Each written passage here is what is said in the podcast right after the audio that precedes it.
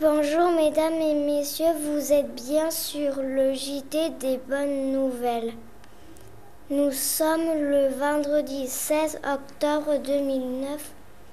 Au sommaire de notre journal, le voyage de Mam. Pour commencer, Johan nous raconte où il a amené Mam.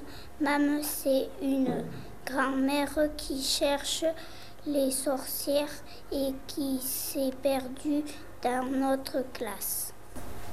Mercredi matin, avec Mam et Alicia, une copine, nous avons attrapé un poussin dans le poulailler de mon papy Henri. Mercredi après-midi, Mam est venue me voir à l'entraînement de rugby avec Thibaut.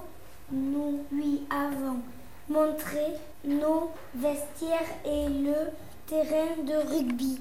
Là, c'est sur le terrain où on joue. Après, là, les copains, ils ont voulu être sur la photo.